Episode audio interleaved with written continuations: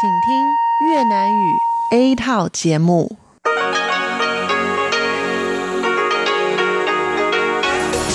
Đây là Đài Phát thanh Quốc tế Đài Loan RTI.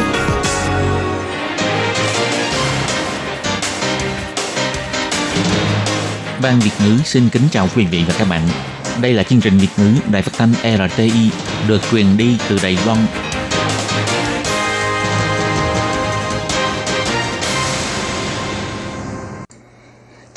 Nhi xin chào các bạn. Xin mời các bạn đón nghe chương trình của Đài Tiếng Nói RTI phát sóng từ Đài Loan. Hôm nay là thứ Tư, ngày 20 tháng 2 năm 2019, tức nhằm ngày 16 tháng 1 năm kỷ hợi. Chương trình của ngày hôm nay gồm các nội dung chính như sau. Tin tức thời sự Đài Loan, chuyên đề, tiếng Hoa cho mỗi ngày, cẩm nang sức khỏe và cuối cùng là chuyên mục ống kính rộng. Mở đầu là phần tin tức thời sự Đài Loan với các nội dung chính như sau. Tổng thống Thái Anh Văn dùng vũ lực xâm phạm Đài Loan hoặc đề xướng một nước hai chế độ sẽ không có sự bình đẳng đàm phán thực sự. Tổng thống Thái Anh Văn bày tỏ lòng cảm ơn đến Nghị viện châu Âu đã tuyên bố ủng hộ Đài Loan. Bộ Nông nghiệp Mỹ lần đầu tổ chức đoàn đại biểu thương mại đến thăm Đài Loan, tăng cường quan hệ hợp tác song phương. Thủ tướng Tô Trinh Sương cùng Viện Lập pháp sẽ tiến hành thảo luận luật riêng về hôn nhân đồng giới vào tối 20 tháng 2. Việt Nam thành khu vực nhiễm dịch tả lợn châu Phi, vi phạm mang chế phẩm thịt lợn vào Đài Loan sẽ phạt 200.000 đài tệ. Trường Đại học thành công đưa ra kỹ thuật ưu việt hóa chất lượng nước mới. Sau đây xin mời các bạn đón nghe phần nội dung chi tiết của bản tin.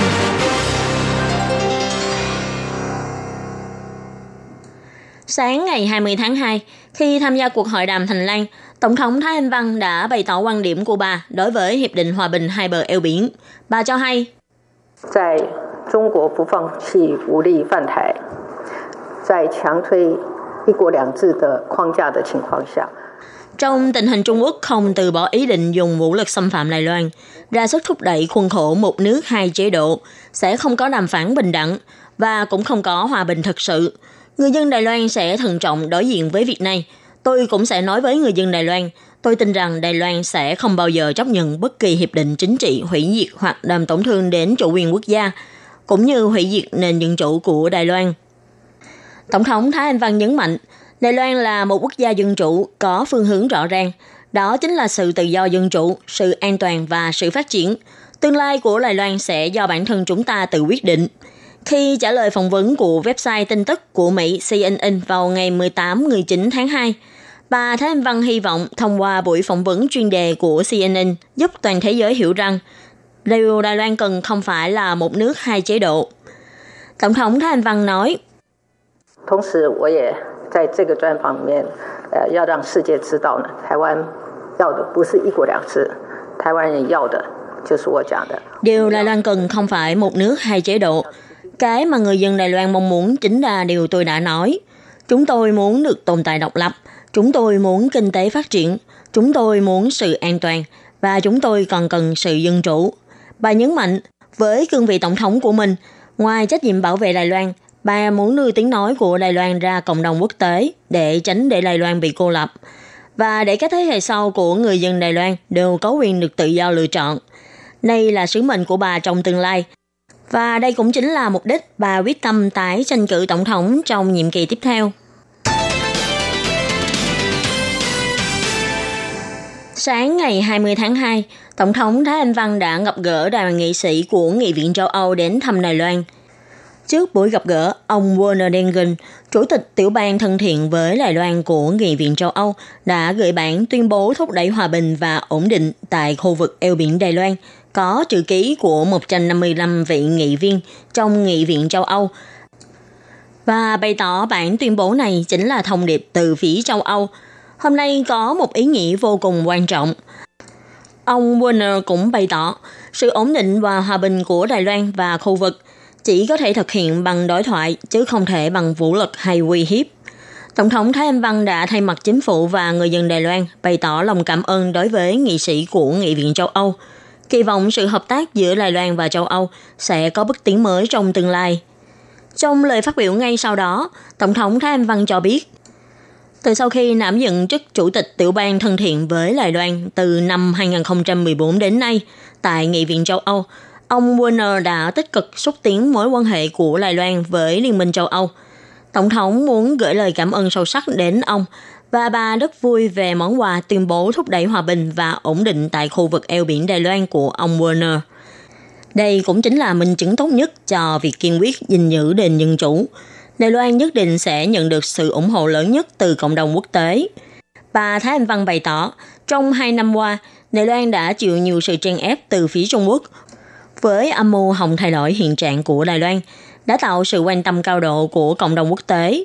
Bà thấy trong các nội dung thảo luận mới về quan hệ hai bờ eo biển của Nghị viện châu Âu lần này, ông Warner cùng nhiều nghị sĩ có mặt lần này đều có đứng ra ủng hộ Đài Loan. Bà thay mặt người dân Đài Loan bày tỏ lòng biết ơn.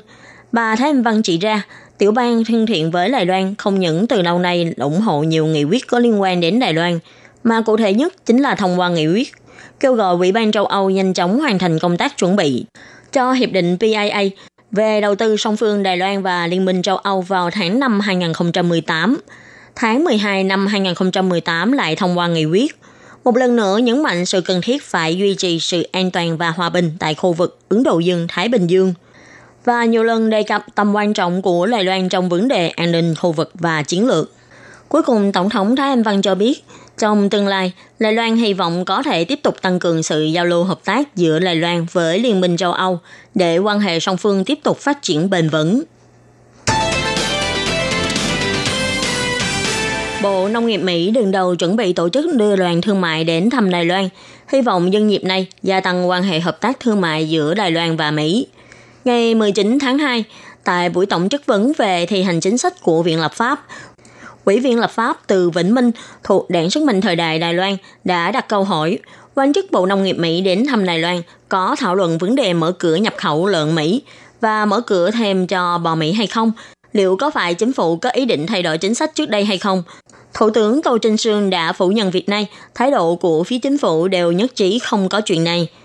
Về việc quan chức Bộ Nông nghiệp của Mỹ đến thăm Đài Loan, khi trả lời ký giả Hiệp hội Mỹ tại Đài Loan AIT đã gửi lại thông cáo báo chí của Bộ Nông nghiệp Mỹ gần đây cho thấy Bộ Nông nghiệp Mỹ đang dự định tổ chức phái đoàn thương mại do ông Ken Ashley làm trưởng đoàn đến thăm Đài Loan từ ngày 22 đến 24 tháng 4. Ngoài ra, thành viên của phái đoàn thương mại này còn có viên chức các cơ quan liên quan và đại biểu của 40 doanh nghiệp khác nhau. Ông Ashley dự định sẽ gặp gỡ các vị quan chức Đài Loan trong chuyến thăm Đài Loan, nhưng Hiệp hội AIT cho biết hiện vẫn chưa có thêm thông tin có thể cung cấp. Phía Bộ Nông nghiệp Mỹ chỉ ra, Mỹ là nước xuất khẩu nông sản phẩm chủ yếu cho Đài Loan, chiếm 31% thị phần. Đoàn thương mại đến thăm Đài Loan lần này với mong muốn tăng cường mối quan hệ hợp tác về thương mại nông nghiệp. Bộ Nông nghiệp Mỹ cũng bày tỏ, trong năm tài chính 2018, Mỹ đã đập kỷ lục mới, xuất khẩu 3,8 tỷ USD nông sản phẩm sang Đài Loan. Hợp tác thương mại nông nghiệp giữa Mỹ và Đài Loan rất có triển vọng. Sau khi trưng cầu dân ý về phản đối hôn nhân đồng giới được thông qua vào tháng 12 năm ngoái, theo quy định, trong vòng 3 tháng, Viện Hành Chính phải đưa ra dự thảo luật riêng về hôn nhân đồng giới trình Viện Lập pháp thẩm nghị vào cuối tháng 2 năm 2019.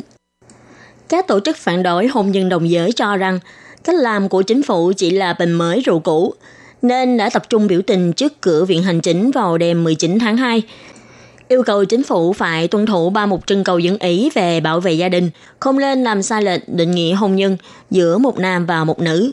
Còn tổ chức ủng hộ người đồng tính cũng đến tập trung ở bên cạnh kêu gọi ủng hộ.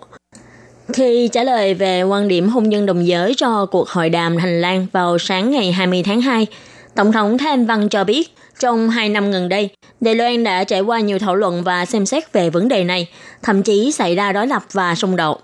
Trong thời gian này, thẩm phán trưởng cũng đã có văn bản giải thích hiến pháp hoặc thông qua trưng cầu dân ý vân vân. Bà tin rằng mọi người đều cũng cảm thấy đã đến thời điểm quan trọng để giải quyết vấn đề này. Tổng thống Thái Anh Văn chỉ ra, 经过的这段时间的大家的社会的讨论之后啊，其实 Trải qua thời gian này, sau nhiều thảo luận của xã hội về mặt bảo đảm quyền lợi, dư luận đã dừng có nhận thức chung Mấu chốt ở đây là được đảm bảo trước hình thức pháp luật nào. Đây là trọng tâm mà chúng ta cần xử lý trong giai đoạn này. Luật riêng về hôn nhân đồng giới liên quan đến nhiều vấn đề. Gần đây, Bộ Pháp vụ đã soạn thảo dự thảo trình viện hành chính, nhưng vẫn chưa có quyết định cuối cùng về tên gọi của luật riêng. Quyền hôn nhân và quyền phối gẫu của luật này khi trả lời phỏng vấn vào ngày 20 tháng 2, người phát ngôn của Viện Hành Chính bà Colas Yokata đã bày tỏ, Thủ tướng Tô Trinh Sương, Phó Thủ tướng Trần Kỳ Mại, Tổng thư ký Lý Mạnh Ngàn vân vân sẽ trình bày rõ nội dung dự thảo luật riêng về hôn nhân đồng giới vào tối nay và cũng sẽ thảo luận tên gọi của các điều khoản chính của luật này. Theo nguồn tin của báo Đào động chiều ngày 19 tháng 2, Cục Thú y Bộ Nông nghiệp và Phát triển Nông thôn Việt Nam đã chính thức họp báo thông tin tại Việt Nam đã phát hiện có 8 ổ dịch tả lợn châu Phi tại tỉnh Hưng Yên và Thái Bình. Sau Trung Quốc, Mông Cổ, Việt Nam trở thành nước thứ ba tại châu Á xuất hiện dịch tả lợn châu Phi và cũng là quốc gia Đông Nam Á đầu tiên xảy ra dịch bệnh này. Theo Cục Thú y Việt Nam cho biết, đã kiểm tra và phát hiện virus gây tả lợn châu Phi ASF tại hai hộ chăn nuôi, thành phố Hưng Yên và huyện Yên Mỹ của tỉnh Hưng Yên – ngay lập tức phối hợp cùng các đơn vị liên quan triển khai công tác phòng dịch, bao gồm việc tiêu hủy toàn bộ 134 con lợn của hai trại chăn nuôi này và cho tiệt trùng toàn bộ khu trại và khu vực xung quanh, cho lấy mẫu tại các trại chăn nuôi địa bàn lân cận để về xét nghiệm. Vân vân. Trong hai mẫu phẩm mang về, một mẫu có kết quả âm tính, mẫu còn lại hiện vẫn chưa có kết quả. Theo nguồn tin của báo Lao động Việt Nam, Cục Thú y Việt Nam cũng đã phát hiện bệnh dịch tả lợn tại 6 hộ chăn nuôi lợn khác thuộc huyện Hưng Hà, tỉnh Thái Bình và cho tiêu hủy 123 con lợn của các trại chăn nuôi này, cùng triển khai các công tác phòng dịch liên quan. May mắn là các trại chăn nuôi lân cận khác có kết quả xét nghiệm âm tính với bệnh tả lợn. Đối với việc Việt Nam bùng phát bệnh dịch tả lợn châu Phi, Trung tâm ứng biến phòng chống dịch tả lợn châu Phi cấp trung ương thuộc Ủy ban Nông nghiệp Đài Loan cho hay – Căn cứ theo quy định phòng chống dịch bệnh truyền nhiễm ở động vật, từ 0 giờ ngày 20 tháng 2 trở đi, du khách nếu bị phát hiện mang chế phẩm thịt lợn từ Việt Nam nhập cảnh vào Đài Loan, lần đầu sẽ bị phạt 200.000 đài tệ, lần thứ hai sẽ bị phạt 1 triệu đài tệ.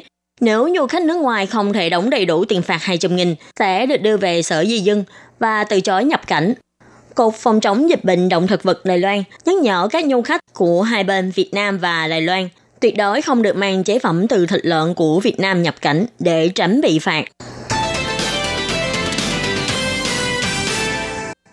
Nhân viên nghiên cứu đã đưa đoạn ADN, kim đo và gốc axit amin vào ống thử, rồi đưa vào thiết bị phản ứng real-time PCR để kiểm tra nhanh số lượng khuẩn lam có hại trong nước. 60% nước công cộng của Đài Loan đều phụ thuộc vào nguồn cung cấp bởi đập nước, nhưng vì sự khó khăn trong quản lý khu vực trữ nước do tác dụng của hiện tượng phú dưỡng thường dẫn đến các vấn đề như vi khuẩn lam, vi khuẩn lục nở hoa, các độc tố cộng sinh, mùi hôi, vân vân. Nhưng chỉ cần xác định được số lượng của các chủng khuẩn thì có thể cho một lượng chất hóa học thích hợp vào xử lý để gia tăng độ an toàn cho nước. Vì thế, tích hợp kỹ thuật giám sát kiểm tra nhanh các loại tảo có hại và kỹ thuật xử lý nguồn nước nhà máy nước đầu tiên do truyền đại học thành công sáng chế sẽ được lắp trên xe quan trắc di động và tới 29 đập nước trên toàn Đài Loan để kiểm tra. Hiện tại đã thực hiện hơn 500 lượt ứng dụng. Nếu so với kỹ thuật truyền thống thì kỹ thuật xét nghiệm sẽ nhanh hơn 30 lần. Giáo sư Lâm Tài Phú của trường Đại học Thành Công nói 传统的大概你可能呃做一个样品要一个小时哈，所以如果我们有三十个样品，你给它三十个小时。那用我们这个技术的话，我们三十个样品呢，只要大概三个小时就可以做到这样的一个这个结果。Kỹ thuật truyền thống mỗi mẫu thử có thể mất một tiếng đồng hồ, 30 mẫu sẽ mất 30 tiếng. Kỹ thuật này chỉ cần mất khoảng 3 tiếng cho 30 mẫu, tiến hành 90 mẫu chỉ mất khoảng 3 tiếng. Ông Lâm Tài Phú cũng nói, những năm sắp tới, kỹ thuật này sẽ lần lượt được đưa sang Mỹ, Úc, Philippines và Thái Lan. Thậm chí là thành lập trung tâm nghiên cứu chất lượng nước Liên hợp Đài Loan Philippines để giải quyết vấn đề nước uống cho nước này. Tiếp theo sẽ còn được ứng dụng trong nhà máy thu hồ tái sử dụng nước, nhà máy xử lý nước thải, khu vực cổng ô nhiễm, các cơ sở môi trường thủy hải sản,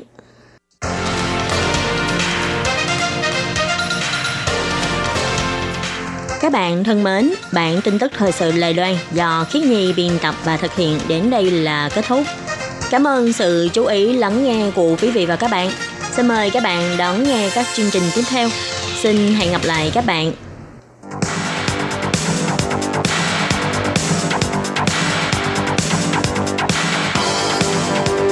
Đây là đài phát thanh quốc tế Đài Loan RTI, truyền thanh từ Đài Loan. Mời các bạn theo dõi bài chuyên đề hôm nay.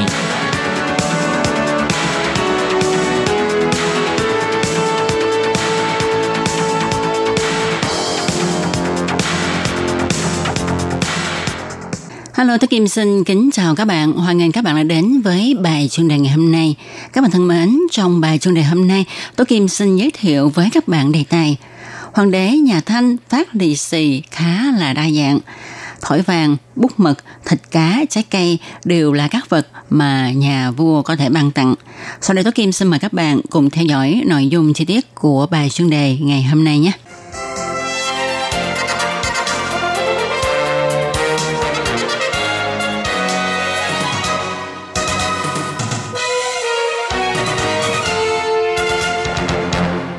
Các bạn thân mến, Tết kỷ hợi vừa mới qua, tin chắc rằng trong dịp Tết vừa qua, mọi người đều có những chuyến du xuân thật là vui vẻ. Trong trường trình hôm nay, tôi Kim mời các bạn cùng tìm hiểu xem vua chúa thời xưa đón Tết như thế nào nhé. Phó Viện trưởng Viện Bảo tàng Cố Cung Bắc Kinh Nhậm Vạn Bình cho biết, Hoàng đế ăn Tết cũng giống như dân thường, vua cũng phát lì xì và trong bao lì xì ngoài kim ngân nguyên bảo ra ta còn thấy trái cây, thịt cá, thậm chí còn có văn phòng tứ bảo. Viện Bảo tàng Cố Cung Bắc Kinh triển lãm chủ đề chúc mừng năm mới tự cấm thành đón Tết với quy mô khá lớn trong dịp Tết kỷ hợi này. Địa điểm triển lãm là tại khu triển lãm ngọ môn của Yến Sĩ Lâu và thiết kế khu mở cửa cho tham quan của tự cấm thành thành khu triển lãm văn hóa trong dịp đón xuân.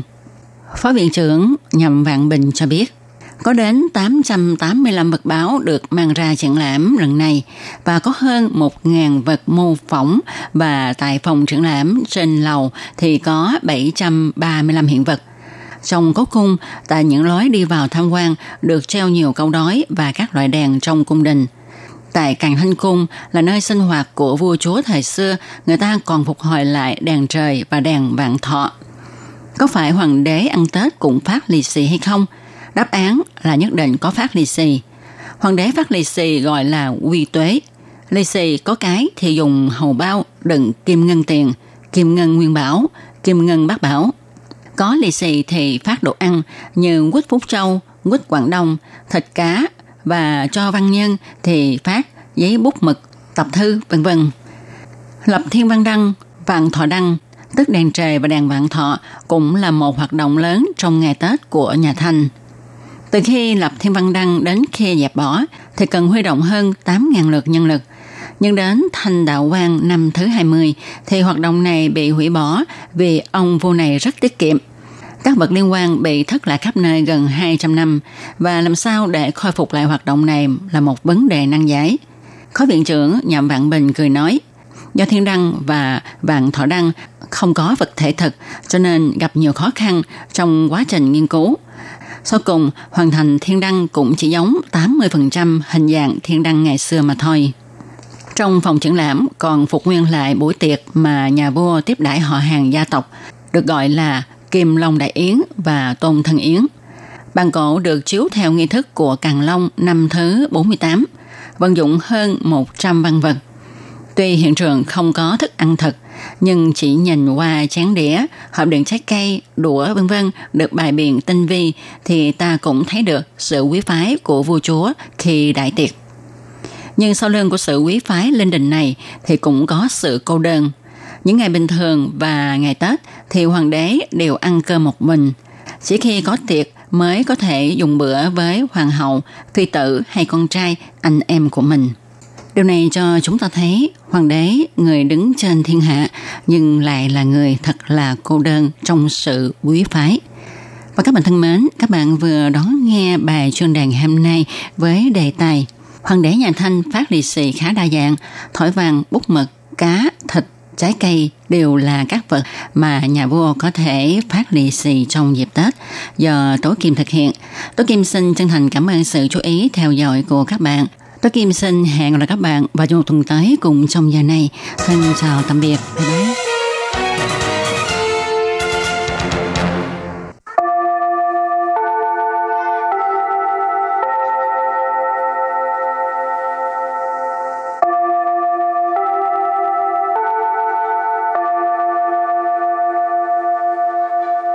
Xin mời quý vị và các bạn đến với chuyên mục Tiếng Hoa cho mỗi ngày do Lệ Phương và Thúy Anh cùng thực hiện.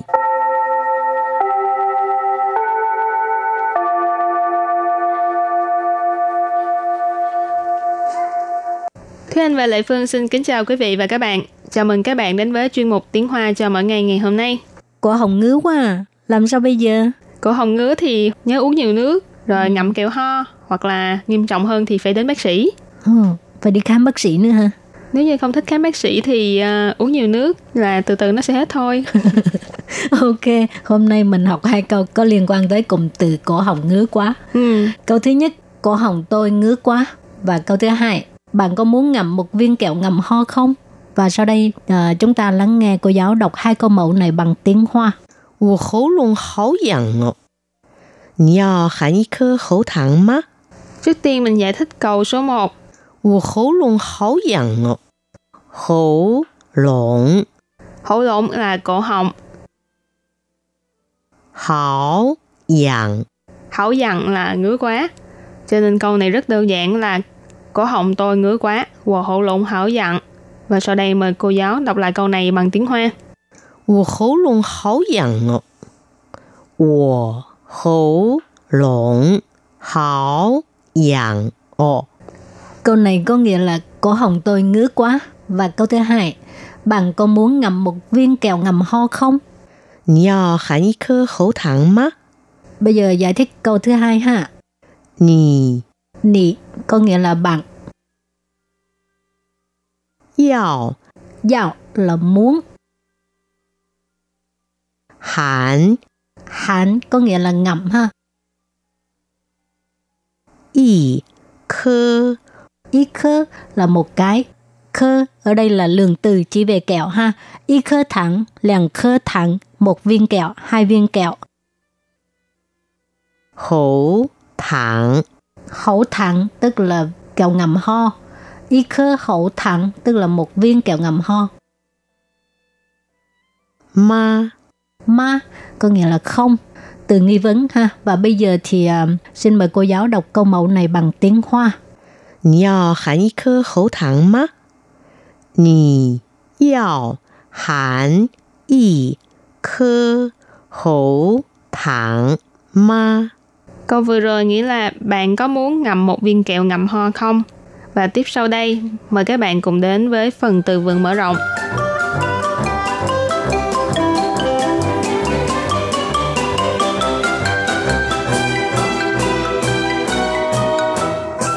咳嗽，咳 sầu khờ sâu nghĩa là ho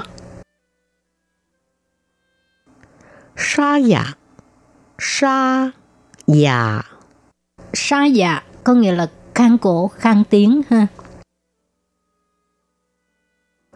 Ruân nghĩa là nhuận cổ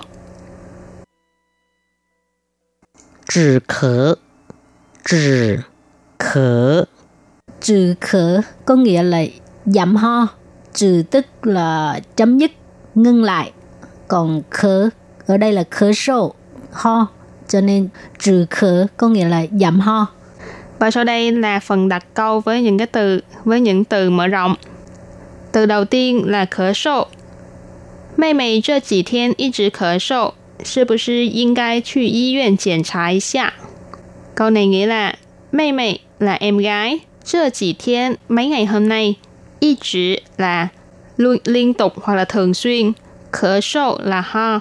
Mây mây 这几天一直咳嗽 nghĩa là mấy hôm nay em gái ờ, ho liên tục hoặc liên tục ho. 应该 là nên, 去医院 là đi bệnh viện, 检查 nghĩa là kiểm tra. À, ý xa ở đây mình có thể dịch là một lát hoặc là thử.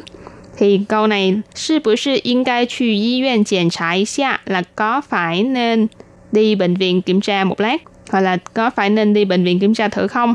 Rồi đặt câu cho từ sa dạ, khang tiếng ha, khang cổ họng.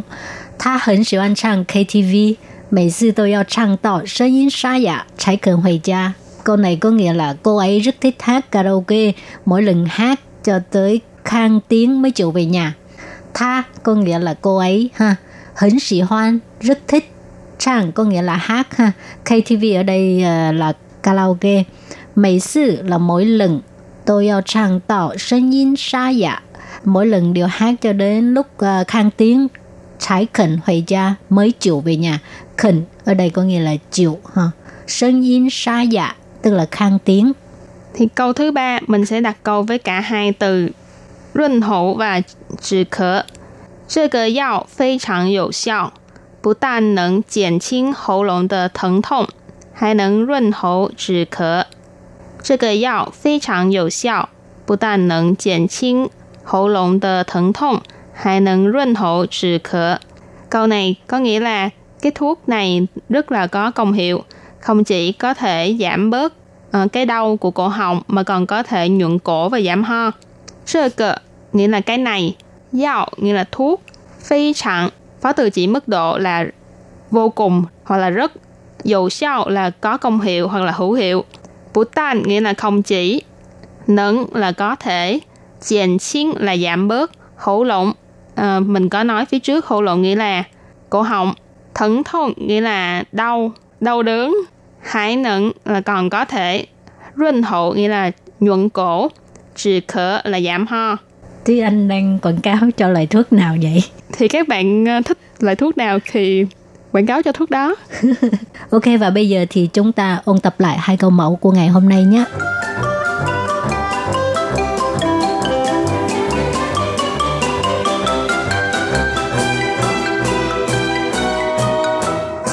Wo hổ lông hảo yàng. Nì yào hàn yī kè hổ tàng ma? Trước tiên mình giải thích câu số 1. Wo hổ lộn hảo dặn ngọt. Hổ lộn. Hổ lộn là cổ họng. Hảo dặn. Hảo dặn là ngứa quá. Cho nên câu này rất đơn giản là cổ họng tôi ngứa quá. Wo hổ lộn hảo dặn. Và sau đây mời cô giáo đọc lại câu này bằng tiếng Hoa. Wo hổ lộn hảo dặn ngọt. Wo hổ lộn hảo dạng o Câu này có nghĩa là cổ họng tôi ngứa quá. Và câu thứ hai, bạn có muốn ngậm một viên kẹo ngậm ho không? Nhờ hẳn khơ khẩu thẳng má. Bây giờ giải thích câu thứ hai ha. Nì. Nì có nghĩa là bạn. Yào. Yào là muốn. Hẳn. Hẳn có nghĩa là ngậm ha y khơ. Y khơ là một cái. Khơ ở đây là lượng từ chỉ về kẹo ha. Y khơ thẳng làng khơ thẳng một viên kẹo hai viên kẹo. Hổ thẳng hổ thẳng tức là kẹo ngầm ho. Y khơ hổ thẳng tức là một viên kẹo ngầm ho. Ma. Ma có nghĩa là không từ nghi vấn ha. Và bây giờ thì um, xin mời cô giáo đọc câu mẫu này bằng tiếng Hoa. Nì yào hàn y cơ hấu thẳng ma? Nì yào hàn y cơ hấu thẳng ma? Câu vừa rồi nghĩa là bạn có muốn ngậm một viên kẹo ngậm ho không?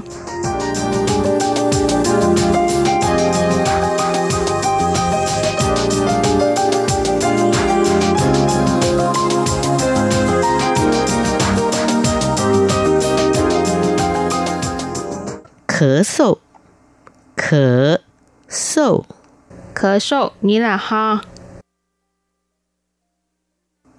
沙哑，沙哑， Sa dạ có nghĩa là khang cổ, khang tiếng ha. 润喉，润喉， Rên hậu nghĩa là nhuận cổ. 止咳，止咳。 Trừ khở có nghĩa là giảm ho.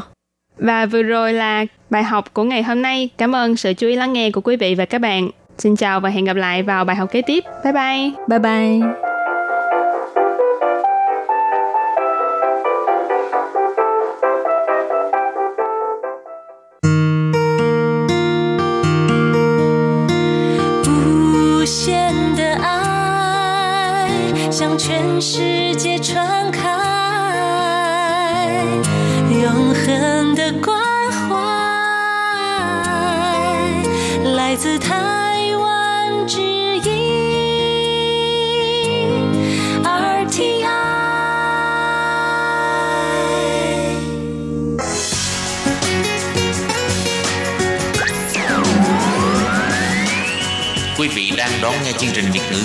RTI truyền thanh từ Đài Loan.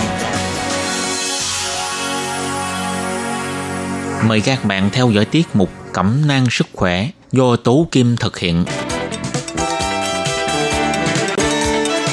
Tiết mục Cẩm nang sức khỏe sẽ cung cấp những thông tin về sức khỏe cho các bạn tham khảo, chăm sóc tốt sức khỏe mình. Tôi Kim xin kính chào các bạn, hoan nghênh các bạn đã đến với chương mục cẩm nang sức khỏe ngày hôm nay. Các bạn thân mến, hiện nay nhu cầu ăn uống của con người ngày càng tăng, nhất là ở các nước phát triển và đang phát triển. Người ta có thể chọn lựa thức ăn cho mình sau khi mà nhu cầu cung cấp về thịt cá đã quá lượng thì hiện nay con người dần dần đi về phương hướng ăn uống dưỡng sinh, tức là ăn uống sao để bảo vệ sức khỏe cho mình được tốt hơn. Những thực phẩm được gắn cho cái mát là dưỡng sinh được trồng trọt sản xuất một cách hữu cơ và sạch thì rất được nhiều người ưa chuộng nhưng giá cả thì rất là đắt. Trong xu thế như thế này thì rau mầm cũng được mọi người ưa thích. Trong chương mục hôm nay, chúng ta hãy cùng nhau tìm hiểu tác dụng của rau mầm đối với sức khỏe của con người, chất dinh dưỡng trong rau và cách làm rau mầm như thế nào. Vậy, xin mời các bạn cùng theo dõi nha.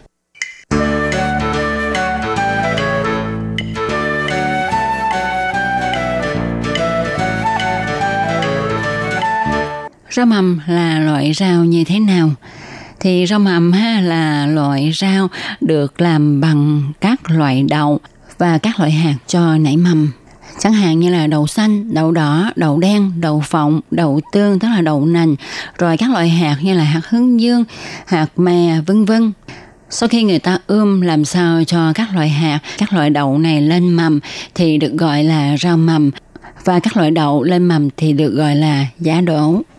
Các loại rau mầm, giá đỗ sẽ mang bản chất của loại hạt và loại đậu sinh ra nó. Nói chung là giá đỗ bổ hơn là đậu về cả chất và lượng và đó là một trong những điều kỳ diệu của giá hay là rau mầm. Qua quá trình ngâm ủ, giá sẽ có hàm lượng protein, axit amin và vitamin C cao hơn. Đậu nành sau khi làm thành giá đỗ, dinh dưỡng càng thêm phong phú. Trong đó, caroten tăng gấp 3 lần, vitamin B1 tăng gấp 4 lần, vitamin C tăng gấp 4 đến 5 lần. Giá đậu xanh là loại giá đỗ được dùng nhiều nhất trong ẩm thực và làm thuốc. Theo cửu văn thì giá đậu xanh dùng an toàn hơn cả vì nó dễ tiêu và chữa được nhiều bệnh hơn – đặc biệt là tính chất giải độc, đa năng, nội ngoại sinh có nguồn gốc khác nhau, kể cả thạch tính là một loại khoáng chất rất độc. Giá đậu xanh có đủ các chất dinh dưỡng, nhiều vitamin C và vitamin E, lượng calo thấp, giá thường được dùng cho người bị viêm thanh quản, mất tiếng, vận động thể thao bị mỏi cơ, người béo phì, tiểu đường, bệnh tim mạch, cao huyết áp, nhồi máu cơ tim, cholesterol máu cao, hiếm muộn, dễ sảy thai. Trong đó có nhiều vitamin A, vitamin C, vitamin E nên giá đậu xanh còn khử gốc tự do, chống lão hóa, chống ung thư, đặc biệt là ung thư vú và ung thư trực tràng, thoái hóa khớp, một số bệnh như Parkinson, Alzheimer. Các bạn thân mến, thì trong chương trình hôm nay ha, chúng ta hãy đi sâu tìm hiểu về tác dụng của giá đỗ nha thì giá đỗ rất là dễ tiêu.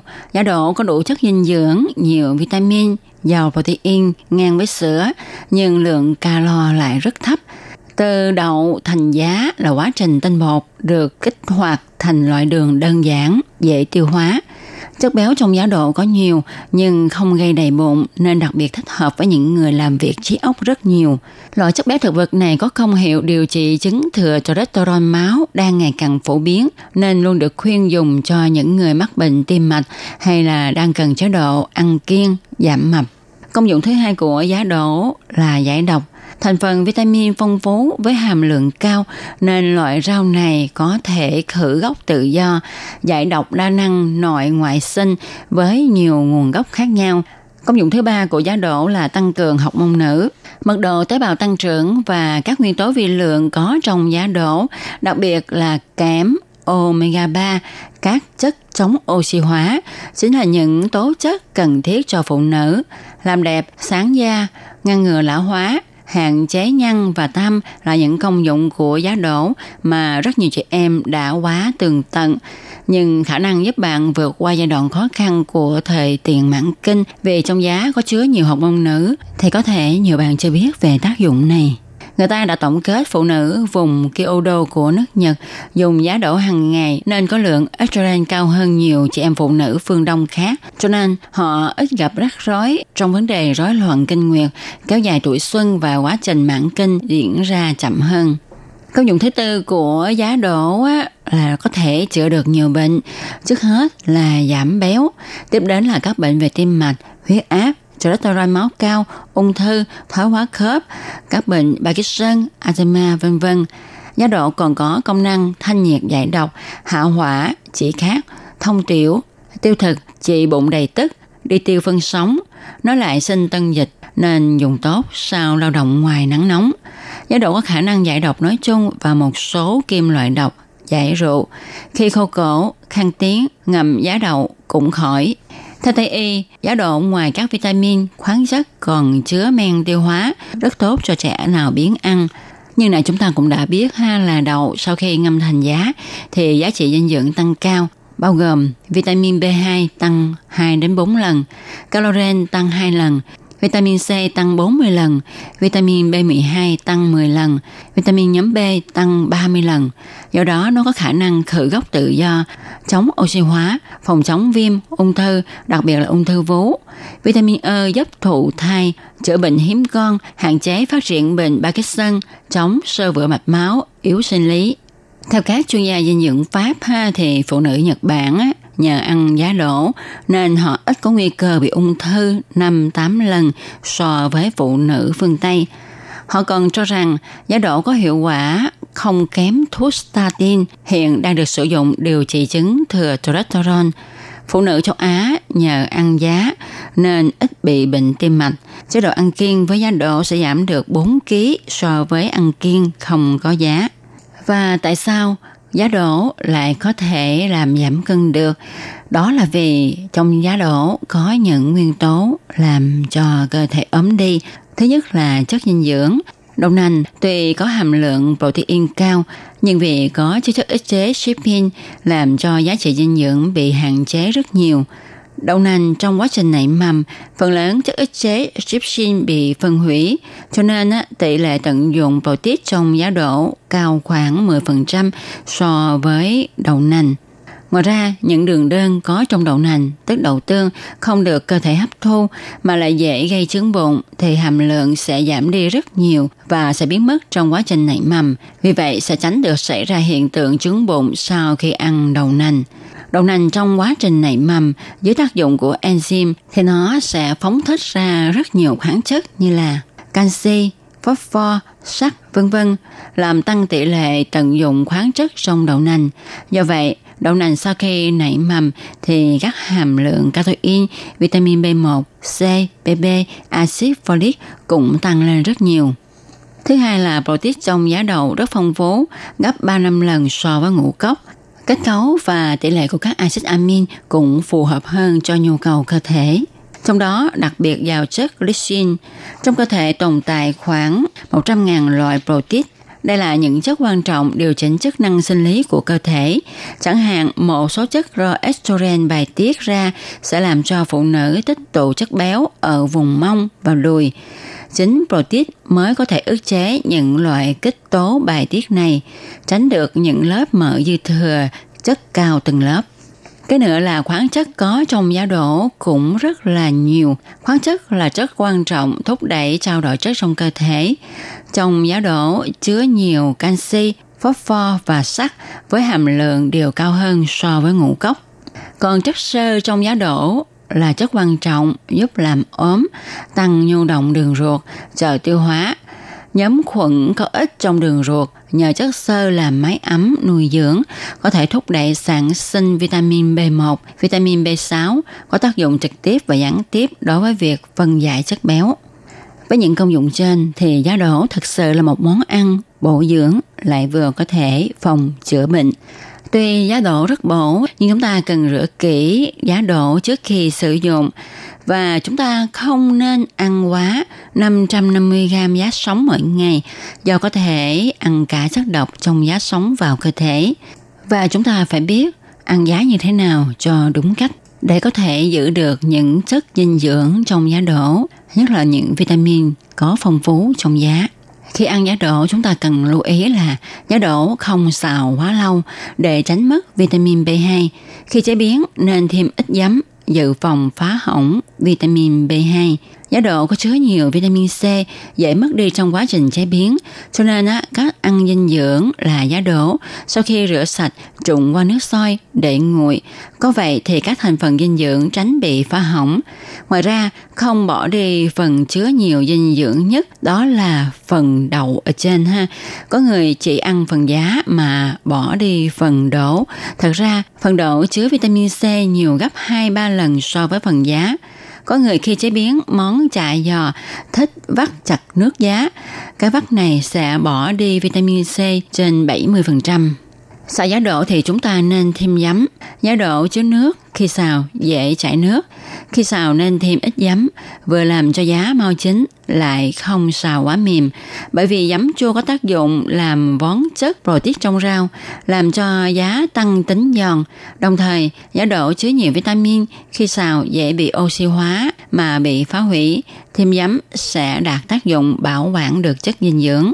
Giá đỗ thì hơi có mùi tanh, có người không chịu được cái mùi tanh này. Để loại mùi tanh này thì chúng ta có thể chậm sơ giá trong nước sôi rồi vớt ra liền. Như vậy thì mùi tanh sẽ biến mất. Hiện nay, có rất nhiều người tự tay trồng giá. Vì người ta lo lắng rằng à, ở ngoài thị trường bán giá đỗ thì có hay cho thuốc kích thích và cách làm giá tại nhà cũng rất là đơn giản. Nhưng mà đôi khi không được trắng, được mập, được ngon bằng ở ngoài bán ha. Nhưng mà chúng ta cũng có thể tự làm bằng cách là lấy khoảng 3 nắm đậu xanh rồi rửa sạch, sau đó đem ngâm qua một đêm. Sau khi đậu đã ngâm xong thì ta trải một lớp giấy vào trong cái rổ, rồi cho đậu lên, phủ một lớp giấy khác cho kính mặt đậu. Nếu không lấy giấy thì chúng ta có thể lấy khăn để mà lót, để mà phủ lên đậu cũng được ha. Sau đó chúng ta lấy một cái khăn thấm ướt rồi đậy lên đậu lấy một cái dĩa đè lên trên đậu, cho rổ đậu vào thau để nước rỉ xuống, cất vào chỗ thoáng mát và tránh ánh sáng mặt trời. Mỗi ngày đem rổ đậu ra tưới nước 2 đến 3 lần. Nhớ là khi mà tưới nước xong thì chúng ta lấy vật nặng đè lên đậu để cho giá được mập ha. Chứ thôi nó sẽ mọc lên rất cao nhưng mà rất là ốm. Và nhớ không được để ra ngoài ánh sáng, tại vì có ánh sáng mặt trời chiếu vào thì đậu sẽ chuyển màu. Màu của nó chuyển sang là màu xanh tại vì quan hợp với ánh nắng mặt trời ha. Và cây giá sẽ già đi, ăn không còn giòn và không được mập như là giá mà người ta bán ở ngoài chợ. Trong khoảng 3 ngày thì chúng ta có thể thu hoạch được rồi. Không nên để quá lâu vì giá sẽ già.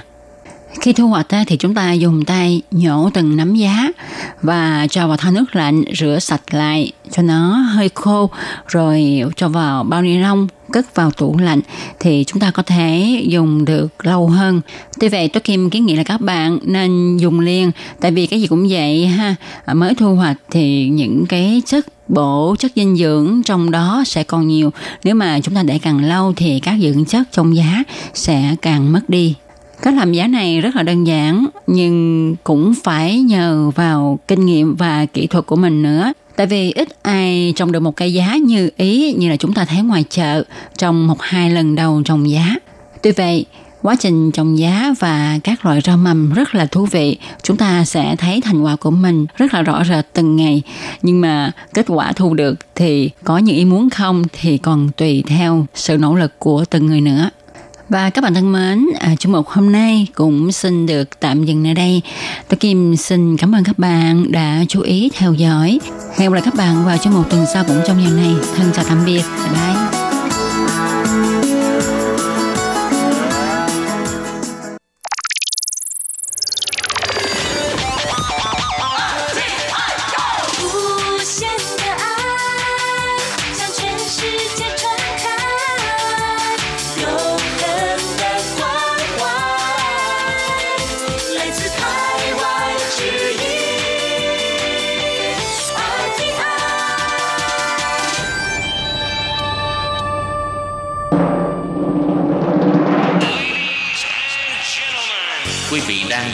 Trình Việt ngữ Đài RTI truyền thanh từ Đài Loan.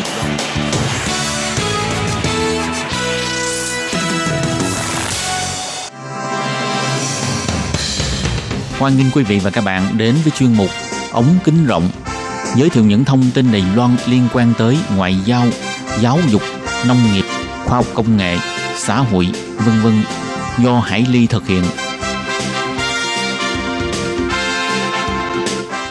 Các bạn thân mến, Hải Ly ờ, xin chào các bạn. Hoan nghênh các bạn đến với chuyên mục ống kính rộng vào thứ tư hàng tuần. Thưa các bạn, trong chuyên mục hôm nay, Hải Ly xin giới thiệu với các bạn về hai thông tin quốc tế gồm có Việc quốc vương Thái Lan không đồng ý cho chị gái ra tranh cử thủ tướng phản ánh diễn biến chính trị ra sao của Thái Lan và tin thứ hai là sắp diễn ra hội nghị thượng đỉnh Mỹ Triều lần thứ hai. Có tin đồn lãnh đạo Triều Tiên Kim Jong Un sẽ tới Hà Nội bằng đường bộ. Vậy sau đây, Hải Ly xin mời các bạn lần lượt theo dõi hai nội dung của chuyên mục hôm nay nhé.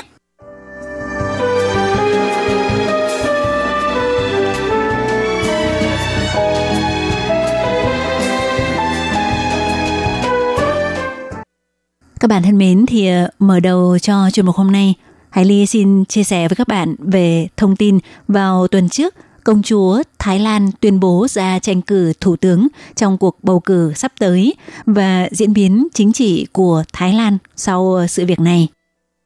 Thưa các bạn, thì à, theo thông tin báo chí của Thái Lan và quốc tế đưa tin vào ngày 8 tháng 2 vừa rồi, công chúa Thái Lan Unborat năm nay 67 tuổi chị gái của quốc vương Thái Lan đã được Đảng Ái quốc Thái Lan đề cử với Ủy ban bầu cử để cho bà đăng ký tham dự tranh cử chức thủ tướng của nước này. Công chúa cũng rất gây bất ngờ khi bà thông qua tài khoản Instagram để tuyên bố ngày 24 tháng 3 tới sẽ ra tranh cử. Nhưng vào 11 giờ đêm ngày 9 tháng 2, em trai bà, quốc vương Thái Lan Mahavajiralongkorn đã phát biểu tuyên bố chị gái mình đồng ý để chính đảng đăng ký trở thành ứng viên tranh cử thủ tướng là hành vi không phù hợp, vi phạm tinh thần của hiến pháp Thái Lan. Theo đó, thành viên của hoàng gia không được can dự vào chính trị. Thưa các bạn, từ năm 2014 đến nay, chính quyền Thái Lan là do nhóm chấp chính của các tướng lĩnh quân đội nắm giữ. Việc gần đây công chúa Thái Lan ra mặt tuyên bố sẽ tham gia tranh cử thủ tướng đã gây sự xáo trộn đối với chính quyền quân sự này – nhưng sau khi quốc vương Thái Lan Mahavachi Jarongkom tuyên bố từ chối không cho chị gái của mình ra tranh cử, thì đã giúp bình ổn kế hoạch bầu cử cho chính quyền quân sự Thái Lan. Nhưng sự việc này đã một lần nữa khơi lên hiểm khích chính trị trong 13 năm qua giữa các bên gồm hoàng gia, quân đội và thủ tướng lưu vong Thaksin Shinawatra. Vậy rốt cuộc ba bên có diễn tiến ra sao? thì ờ, chính quyền quân sự của Thái Lan đã luôn nỗ lực để khiến tình hình có lợi cho thủ lĩnh của họ là đương kim thủ tướng Prayut Chan-ok. Nhưng dường như sự nỗ lực đó đã thất bại khi công chúa Thái Lan tuyên bố ra tranh cử thủ tướng. Tuy nhiên ý định này của bà chỉ một ngày sau đó đã bị quốc vương Thái Lan dập tắt và tiếp theo đó vào ngày 11 tháng 2, Ủy ban bầu cử Thái Lan cũng chính thức rút lại việc đề cử công chúa làm ứng cử viên ra tranh cử chức thủ tướng. Và đối với một quốc gia như Thái Lan mà nói, thì ờ, thành viên của hoàng gia vốn vượt qua khuôn khổ của chính trị, nhưng công chúa tuyên bố bản thân mình là thường dân. Bởi vì ờ, năm 1972, công chúa Thái Lan Ubonrat, Ubonrat công chúa Thái Lan Ubonrat kết hôn với một người Mỹ và sau đó đã ly hôn. Vì vậy, bà đã bị tước danh hiệu hoàng gia. Bà cho rằng điều đó khiến bà có quyền trở thành ứng cử viên Tuy nhiên, em trai bà, quốc vương Thái Lan lại không đồng ý với điều này. Trong lời tuyên bố của quốc vương Thái Lan có đoạn là một thành viên thuộc vương triều Ratchawong, bà buộc phải tránh xa thị phi. Lời tuyên bố của quốc vương đã khiến phe bảo thủ thở phào nhẹ nhõm. Sau đó ít ngày, công chúa đã đăng bài xin lỗi trên Instagram bày tỏ rằng bà thực sự muốn cống hiến cho quốc gia và người dân Thái Lan, nhưng lại gây ra vấn đề lẽ ra không nên xuất hiện trong thời đại này. Và trước khi quốc vương Thái Lan can thiệp, thì các nhà quan sát đã giả định thông qua việc ủng hộ công chúa trở thành ứng viên tranh cử thủ tướng là để chấm dứt sự tranh chấp chính trị của Thái Lan trong suốt 13 năm qua. thì ờ, cuộc đảo chính quân sự năm 2006 đã đánh bại và buộc cựu thủ tướng phái mỹ dân của Thái Lan, ông Thaksin Shinawatra phải chạy ra nước ngoài lưu vong. Phe hoàng gia và phe các quân nhân kiệt xuất đã thành lập ra đội quân áo vàng và tiếp tục xảy ra xung đột với đội quân áo đỏ là đội ngũ những người ủng hộ Thaksin thuộc Đảng Ái quốc Thái Lan. Thì vốn các nhà quan sát đã hy vọng việc công chúa được đề cử làm ứng viên tranh cử thủ tướng sẽ hàn gắn lại sự mâu thuẫn trước đó. Tuy nhiên thì sự việc đã không diễn ra theo chiều hướng như vậy. Và có rất nhiều người thắc mắc rằng lẽ nào trước khi Đảng Ái quốc Thái Lan đề cử công chúa làm ứng viên tranh cử thủ tướng, chẳng lẽ quốc vương hoàn toàn không hay biết gì sao? Thì theo phỏng đoán, hầu như không thể có chuyện như vậy, bởi vì tin đồn công chúa sẽ ra tranh cử đã lan truyền đi khắp Bangkok – có khả năng Thủ tướng lưu vong Thaksin Shinawatra tưởng rằng quốc vương Thái Lan đã đồng ý. Thực ra trước đây cũng đã từng xảy ra trường hợp tương tự, đó là vào năm 2013, ông Thaksin tưởng rằng Hoàng gia Thái Lan ủng hộ dự thảo luật đặc xá và cho phép ông này quay trở lại Thái Lan. Tuy nhiên, việc đó có tính gây tranh cãi quá lớn, thậm chí đã làm sụp đổ chính quyền do em gái của Thaksin lãnh đạo, hoặc cũng có thể quốc vương Thái Lan đã thay đổi quan điểm – theo một kiểu quan chức ngoại giao đưa ra nhận định, đừng nên quá coi thường tác phong cổ quái của gia tộc hoàng gia. Và cho dù bất cứ chân tướng của sự việc là ra sao đi nữa, thì việc đó đã đẩy nền chính trị của Thái Lan bước vào trạng thái lo lắng tột độ. Đó là Thái Lan bắt đầu lan truyền tin đồn sắp có chính biến. Về phía quan chức của Thái Lan thì phủ nhận việc vị quan chỉ huy quân sự bị thay thế và đảm bảo với những người dân bày tỏ lo lắng rằng xe quân sự gần đây xuất hiện ở khu vực gần Bangkok chỉ là tiến hành huấn luyện thường lệ. Còn có nhân vật chính trị và nhà bình luận không biết được rằng việc thảo luận dã tâm chính trị của công chúa sợ rằng không biết có vượt qua giới hạn giữa sự thấu hiểu và sự bôi nhọ, mạo phạm tới luật lệ của hoàng gia vốn không rõ ràng nhưng lại rất nghiêm khắc hay không. Còn các tướng lĩnh quân đội thì ờ, nắm lấy cơ hội này hạ lệnh cho đài truyền hình Voice TV của con trai cựu thủ tướng Thaksin phải tạm dừng phát sóng 15 ngày. Và xét theo diễn biến thực tế như vậy thì ờ, phe Thaksin dự báo tình hình sẽ ngày càng nghiêm trọng hơn. Đồng thời ờ, vào ngày 13 tháng 2, Ủy ban bầu cử tuyên bố việc Đảng Ái quốc Thái Lan đưa công chúa ra tham dự chính trị là vi phạm luật chính đảng, yêu cầu phiên tòa hiến pháp quyết định liệu có giải tán đảng này hay không – và nếu Đảng Ái quốc Thái Lan bị giải tán trước ngày bầu cử, thì lẽ đương nhiên phiếu bầu sẽ xóa tên các ứng cử viên của đảng này. Điều này sẽ gây ảnh hưởng đến kế hoạch bầu cử của Thaksin. Ngoài Đảng Ái quốc Thái Lan, còn có ba chính đảng khác có liên quan đến cựu Thủ tướng Liêu vong Thaksin và các chính đảng này đều có tham dự cuộc bầu cử sắp tới. Hy vọng nhờ vậy sẽ lách được quy định bầu cử mà chính quyền quân sự lập ra để ngăn cản Thaksin Chính đảng chủ yếu mà Thạc Xin đứng đằng sau đó là Đảng Ái quốc Thái Lan. Năm 2011, đảng này đã thắng với tỷ lệ số ghế khá cao. Nguyên nhân là vì quy định đa số đơn giản trong hệ thống bầu cử.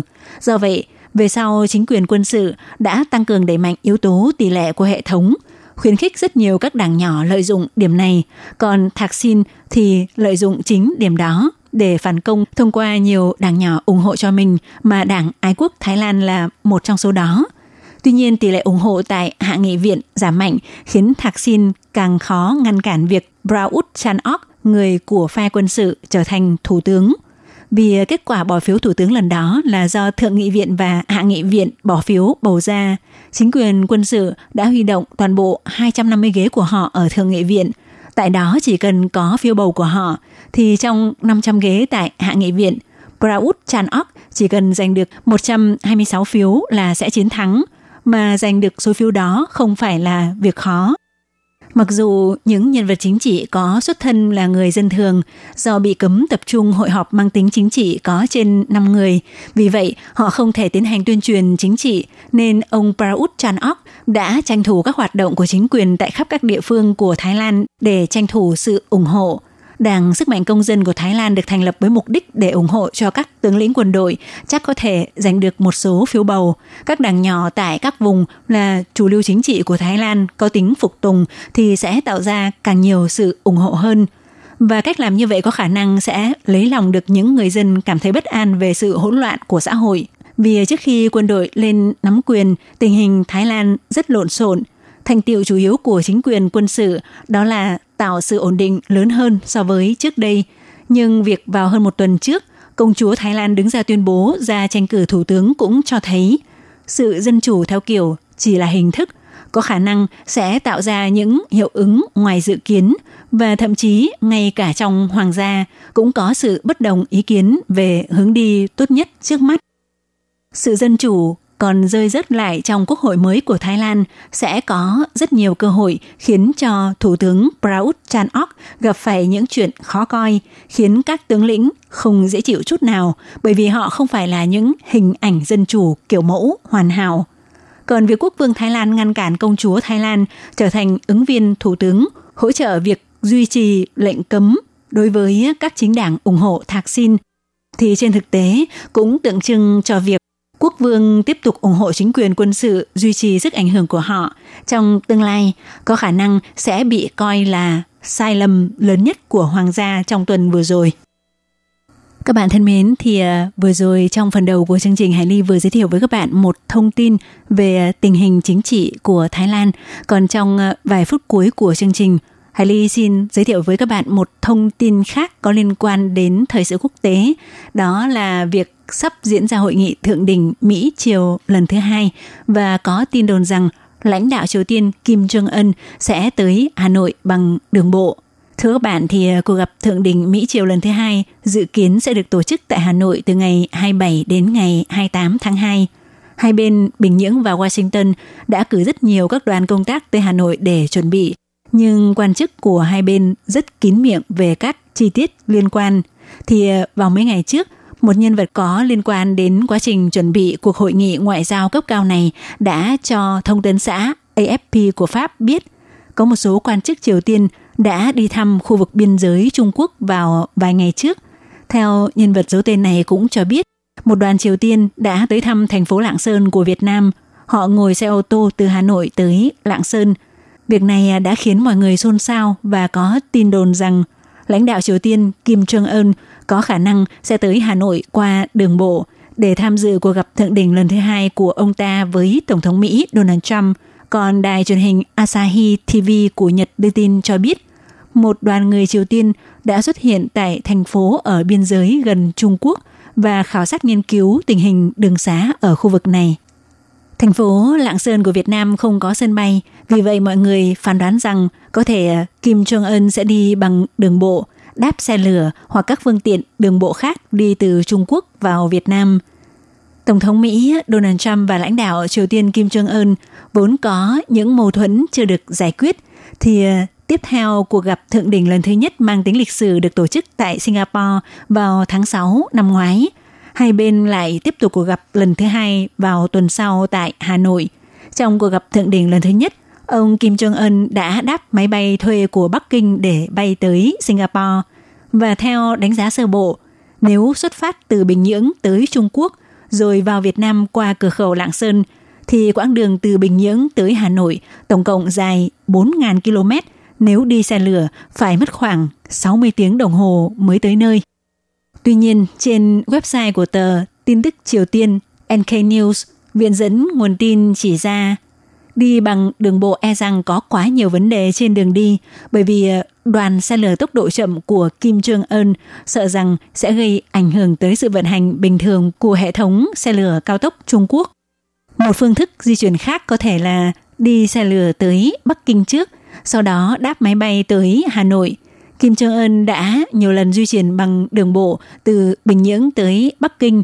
Tuy nhiên, đây chỉ là nguồn tin phỏng đoán mà hoàn toàn chưa hề được chứng thực. Các bạn thân mến, chuyên mục ống kính rộng hôm nay với hai thông tin quốc tế sốt dẻo cũng xin được khép lại tại đây. Cảm ơn các bạn đã quan tâm đón nghe. Thân ái chào tạm biệt. Bye bye.